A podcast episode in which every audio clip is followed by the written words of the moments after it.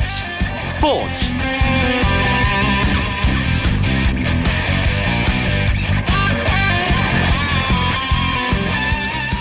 안녕하십니까. 금요일 밤 스포츠 스포츠 아나운서 이광용입니다.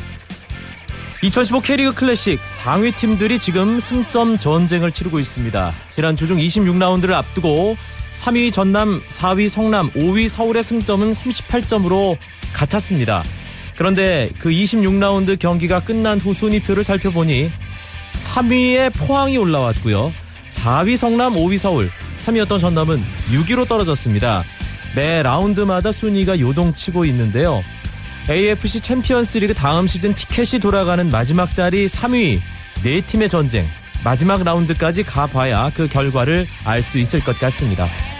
금요일 밤에 재미있는 국내 축구 이야기 축구장 가는 길에서 과연 3위 싸움 승자는 누가 될지 예상해 보고요. 주말에 펼쳐지는 27라운드의 관전 포인트도 짚어봅니다. 오늘 펼쳐진 프로야구 경기 상황과 주요 스포츠 소식 정리하면서 금요일 밤 스포츠 스포츠 힘차게 출발합니다.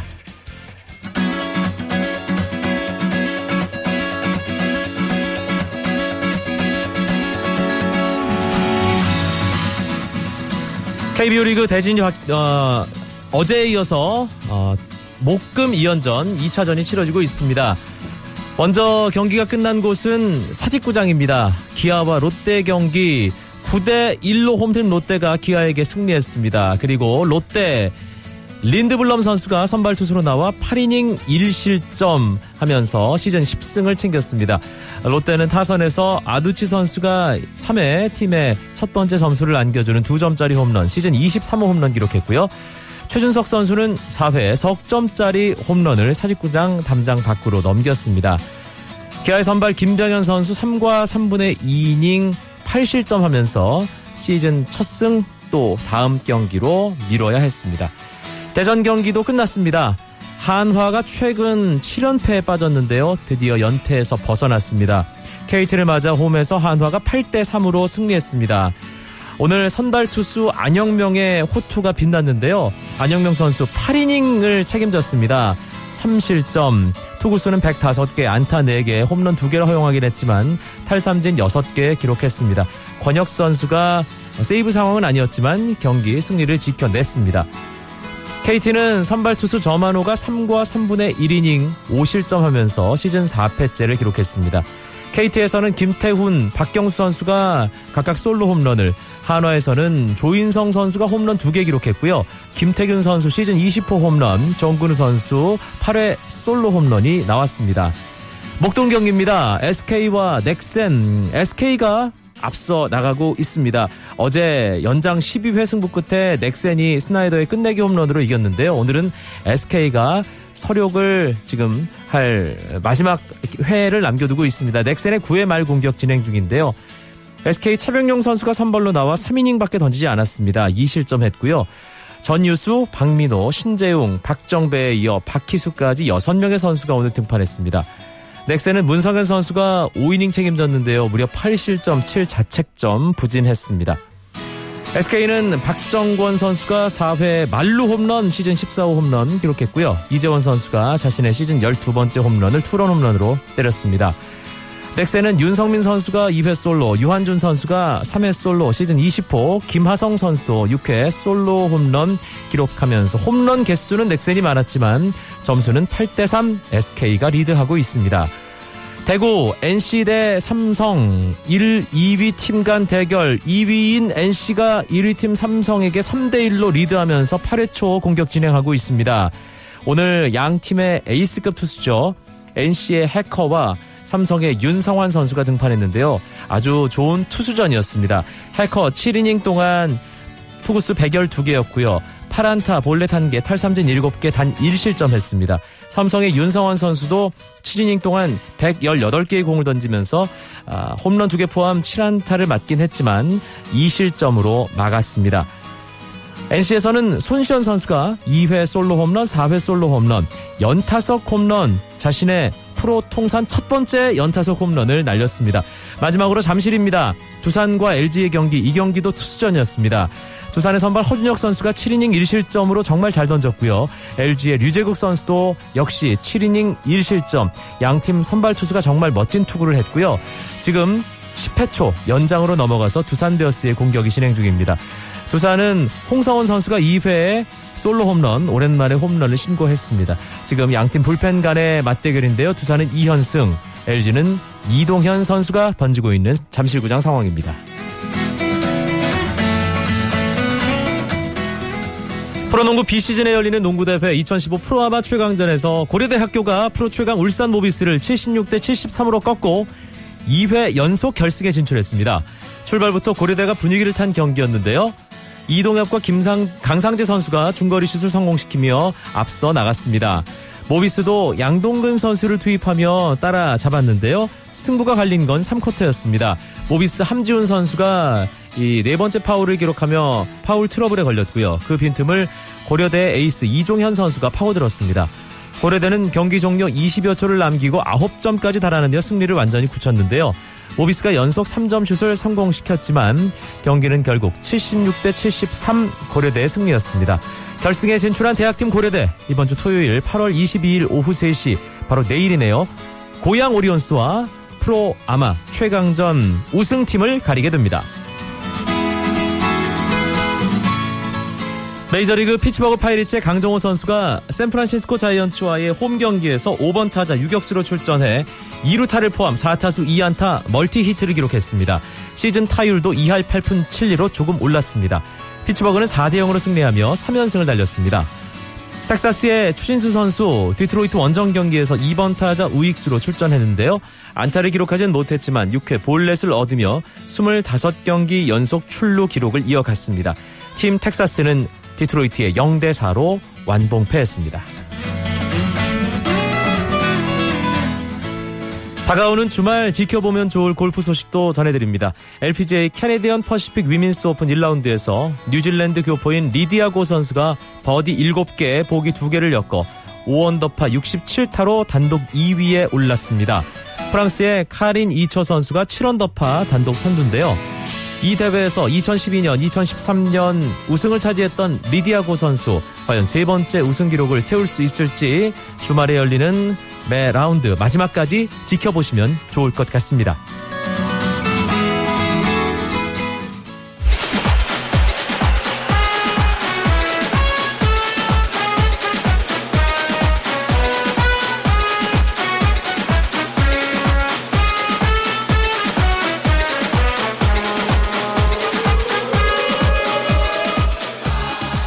현장을 열심히 누비는 축구 기자들이 들려주는 생생한 국내 축구 이야기입니다. 금요일 밤에 축구장 가는 길 오늘은 스포츠조선 이건 기자와 함께 가득 채워드리겠습니다. 이건 기자 어서 오세요. 네, 안녕하세요. 한 주간의 국내 축구 이슈들 먼저 짚어보죠.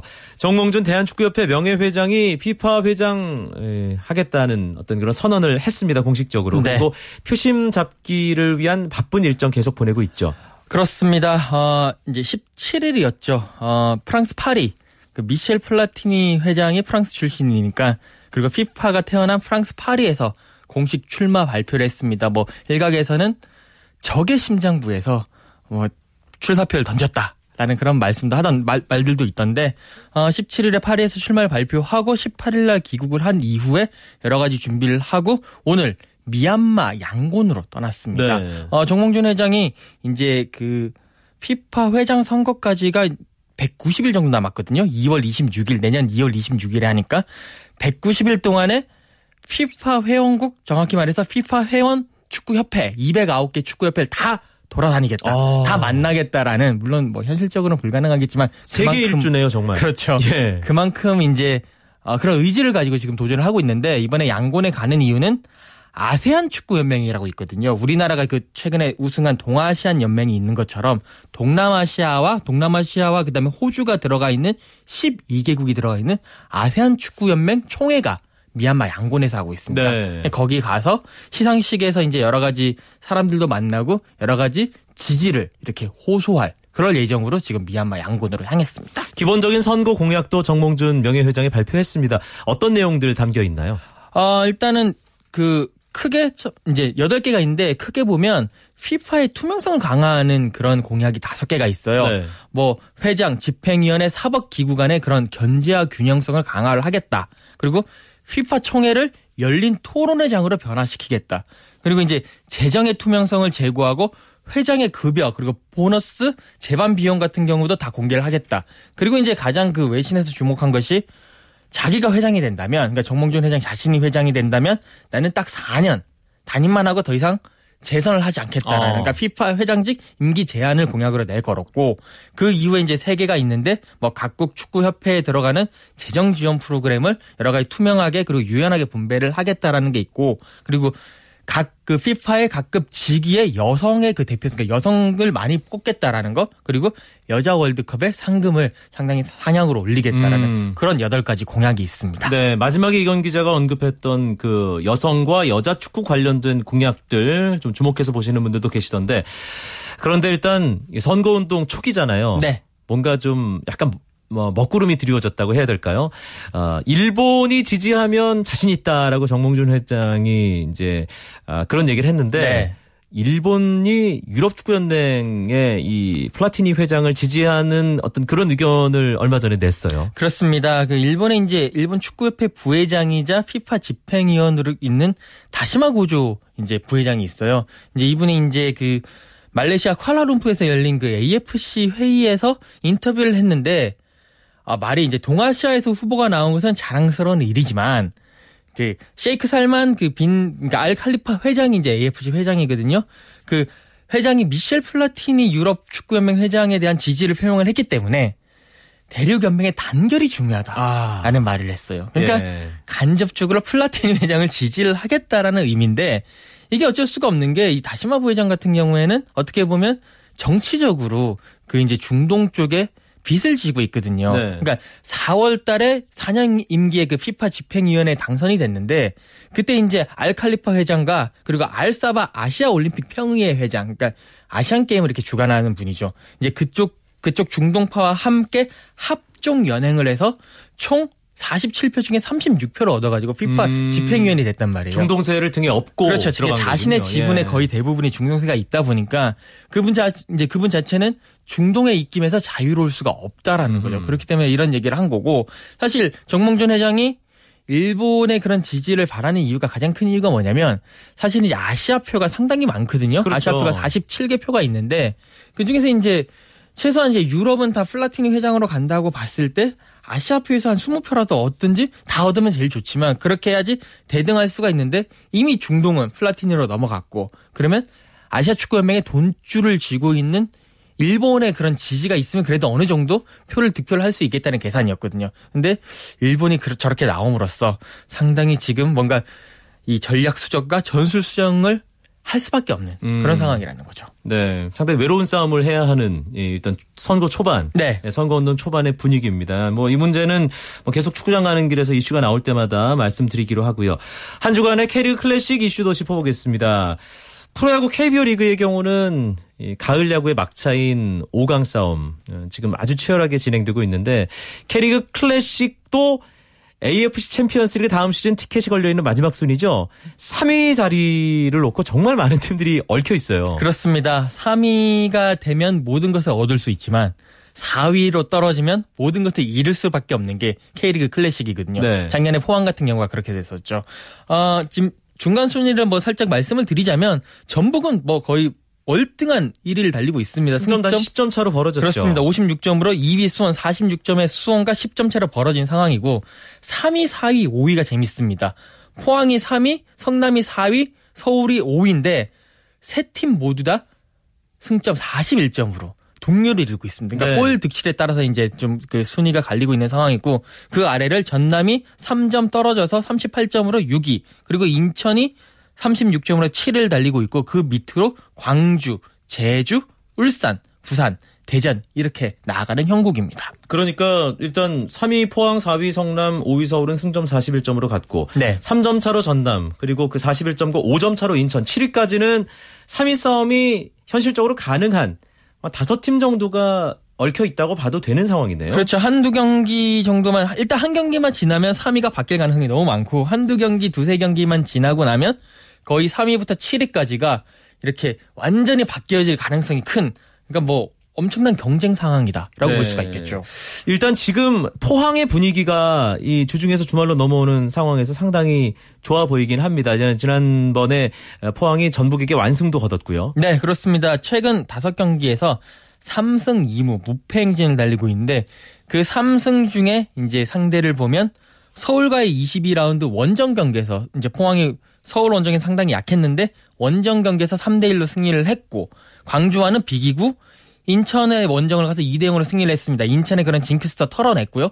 25라운드 경기, 그러니까 전북과의 홈 경기에서 3대 0으로 완승을 한 게 이 포항의 상승세에 뭐 촉매제 역할을 했다. 활용 점정을 찍었다라고 보실 수 있고 네. 26라운드 울산과의 가장 최근 경기에서는 잘 나가다가 이제 김신우 선수한테 한 방 얻어 맞으면서 1대1로 비겼지만 그 상승세의 흐름은 놓지 않고 있습니다. 그리고 성남의 최근 분위기가 상당히 무섭습니다. 최근 10경기에서 성남이 한 번도 안 졌어요. 아, 정말 이 정도 까지 일 줄은 몰랐습니다. 10경기 무패 행진인데 사실 성남의 10경기 무패 행진 그러면 뭐 한 2승 8무나, 3승 7무나, 1승 9무나 이 정도 생각하실 수 있는데 무려 6승 4무입니다. 대단합니다, 정말. 그렇습니다. 철저하게 실리 축구를 하고 있는데 10경기에서 그러니까 이기 그러니까 무승 무패 행진을 달린 10경기에서 12골 넣었습니다. 그러니까 뭐 골은 뭐 한 경기당 1.2골 정도 이렇게 넣은 경우인데 실점이 4골밖에 없습니다. 네. 그만큼 강력한 수비를 보여줬다는 거고 학범슨의 위력인가요? 그렇습니다. 뭐 철저하게 상대에 따른 그 전술적인 뭐 변화라든지 어 여러 가지 용병이라든지 이런 게 정말 뛰어난 감독이기 음. 때문에 거기에 맞춤 전술을 들고 나왔고 특히나 성남 같은 경우에는요.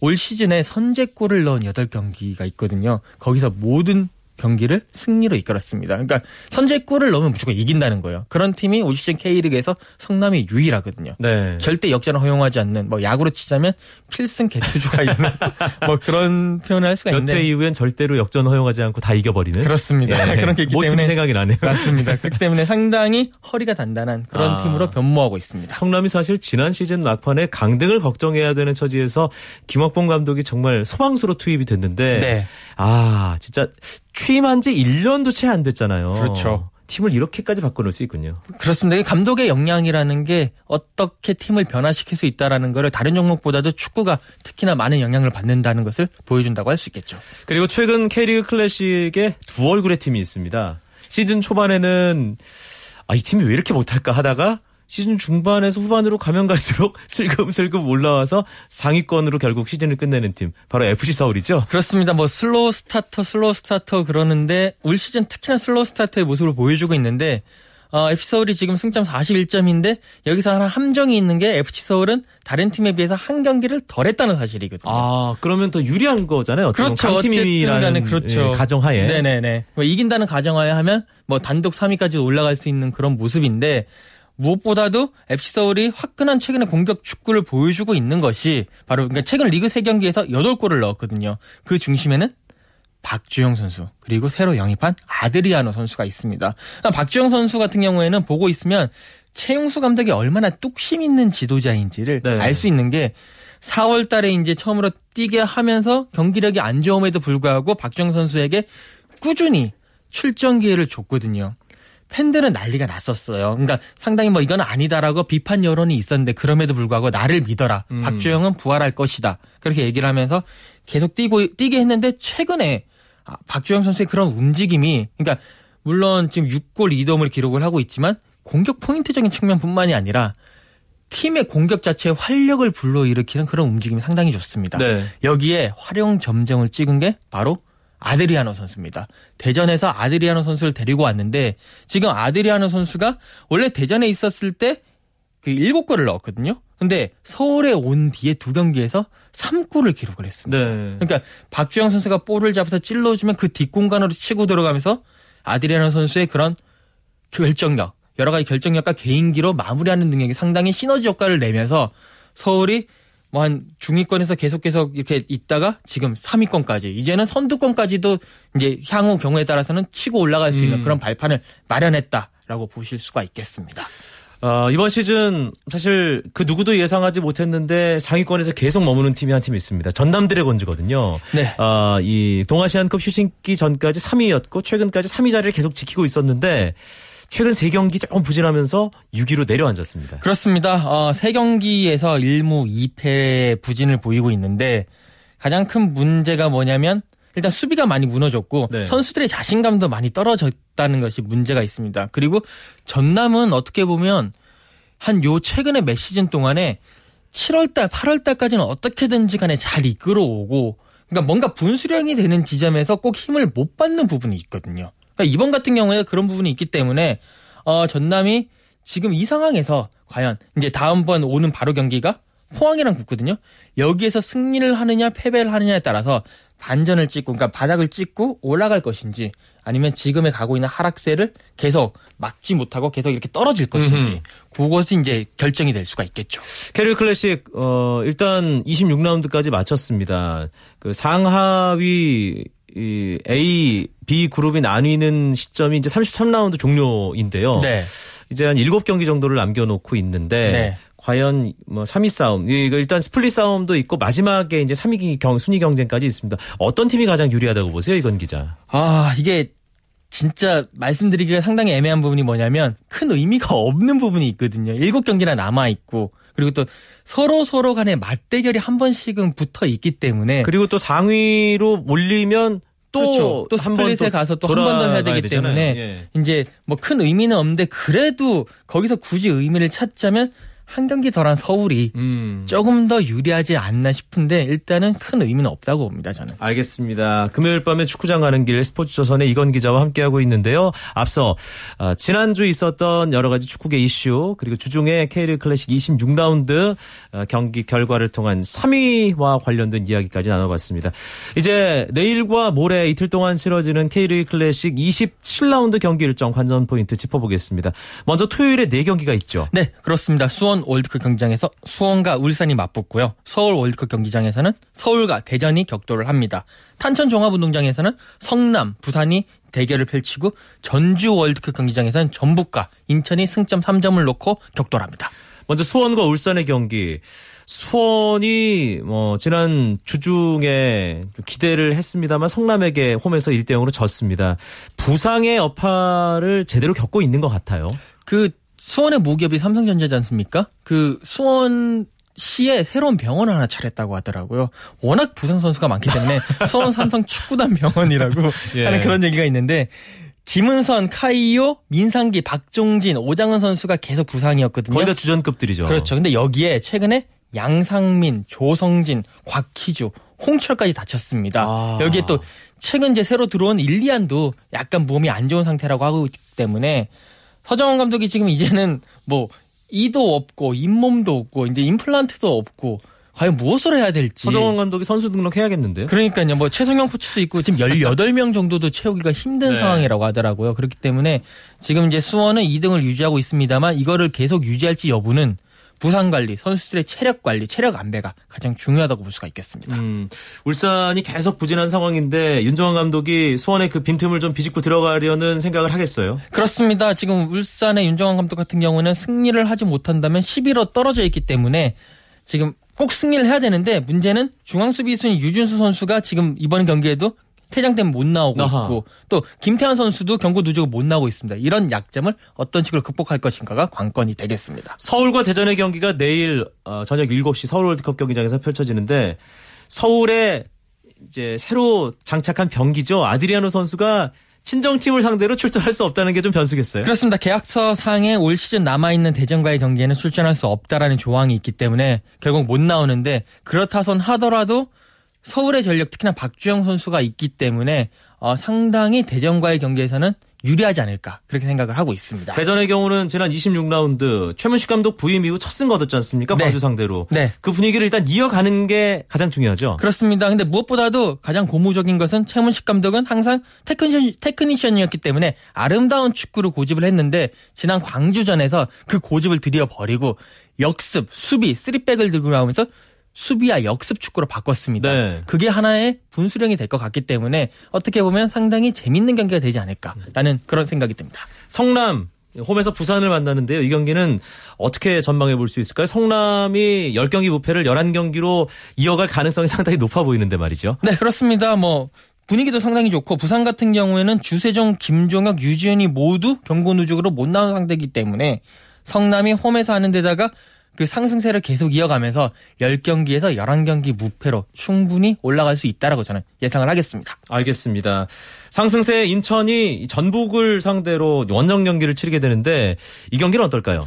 인천이 충분히 해볼 만한 경기라고 저는 생각을 합니다. 그래요? 그러니까 지난번 그 인천이 제주전에서 어, 상당히 그 상대의 힘을 빼놓고 그다음에 후반전에 진성욱을 투입을 하고 케빈을 투입을 하면서 고공 공격을 해서 제주를 잡아냈는데 지난 라운드 전남과의 경기도 비슷한 페이스였죠. 네 그런. 식의 네. 그 김동훈 감독의 전, 전술이 빛났는데 지금 전북이 생각보다 조직력이 아직까지는 안 올라오고 있는 상태거든요.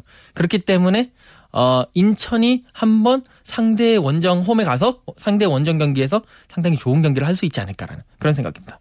저는 개인적으로 27라운드 최고의 빅매치는 광양에서 펼쳐지는 일요일 저녁 전남과 포항의 경기가 아닌가 싶습니다. 그렇습니다. 3위 그 41점 맞대결인데 3위를 놓고 6점짜리 승부거든요. 근데 전남이 최근에 정말 포항한테 약하거든요. 특히 노성래 감독 같은 경우에는 포항한테 한 번도 이기지 못했기 때문에 네. 어, 이번 경기 물론 자신들의 홈에서 경기를 하고 있- 하긴 합니다만 모르겠습니다. 그런 상성이라고 하죠. 포항의 그런 상성에 약간 열세인 부분이 있기 때문에 그래 전남이 좀 약하지 않을까라는 생각은 하는데 음. 아까 이건 기자가 이 경기가 전남이 찍고 올라갈 것이냐 아니면 네. 미끄러질 것이냐 어, 분기점이 되는 경기라고 하셨잖아요. 그렇습니다. 예. 그러니까 포항도 그렇게 말하면 이제 포항도 이 경기에서 찍고 올라갈 것이냐, 선두권까지 올라갈 것이냐 그 분기점이 될 수 있는 경기거든요. 네. 그렇기 때문에 한번 지켜봐야 될 것 같은데 그래도 포항이 조금 더 유리하지 않을까라는 생각입니다. 음. 알겠습니다. 마지막으로 일요일 저녁 7시 광주 월드컵 경기장에서 치러지는 광주와 제주의 경기 관전 포인트도 짚어주시죠.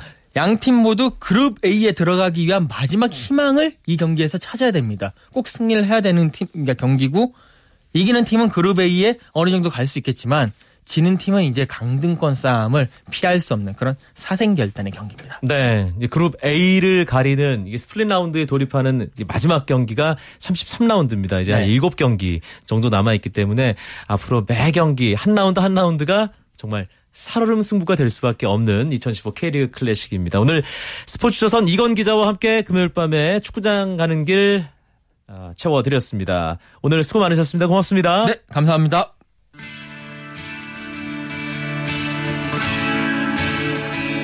내일 주말입니다. 9시 20분부터 오승원 아나운서와 함께 하실 수 있고요. 저는 월요일 밤 9시 30분에 다시 찾아뵙겠습니다.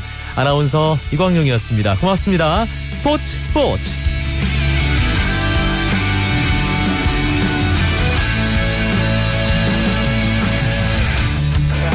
Sun goes down in front of me, reminds me where I wanna be. With you and you alone. only like you were made for me.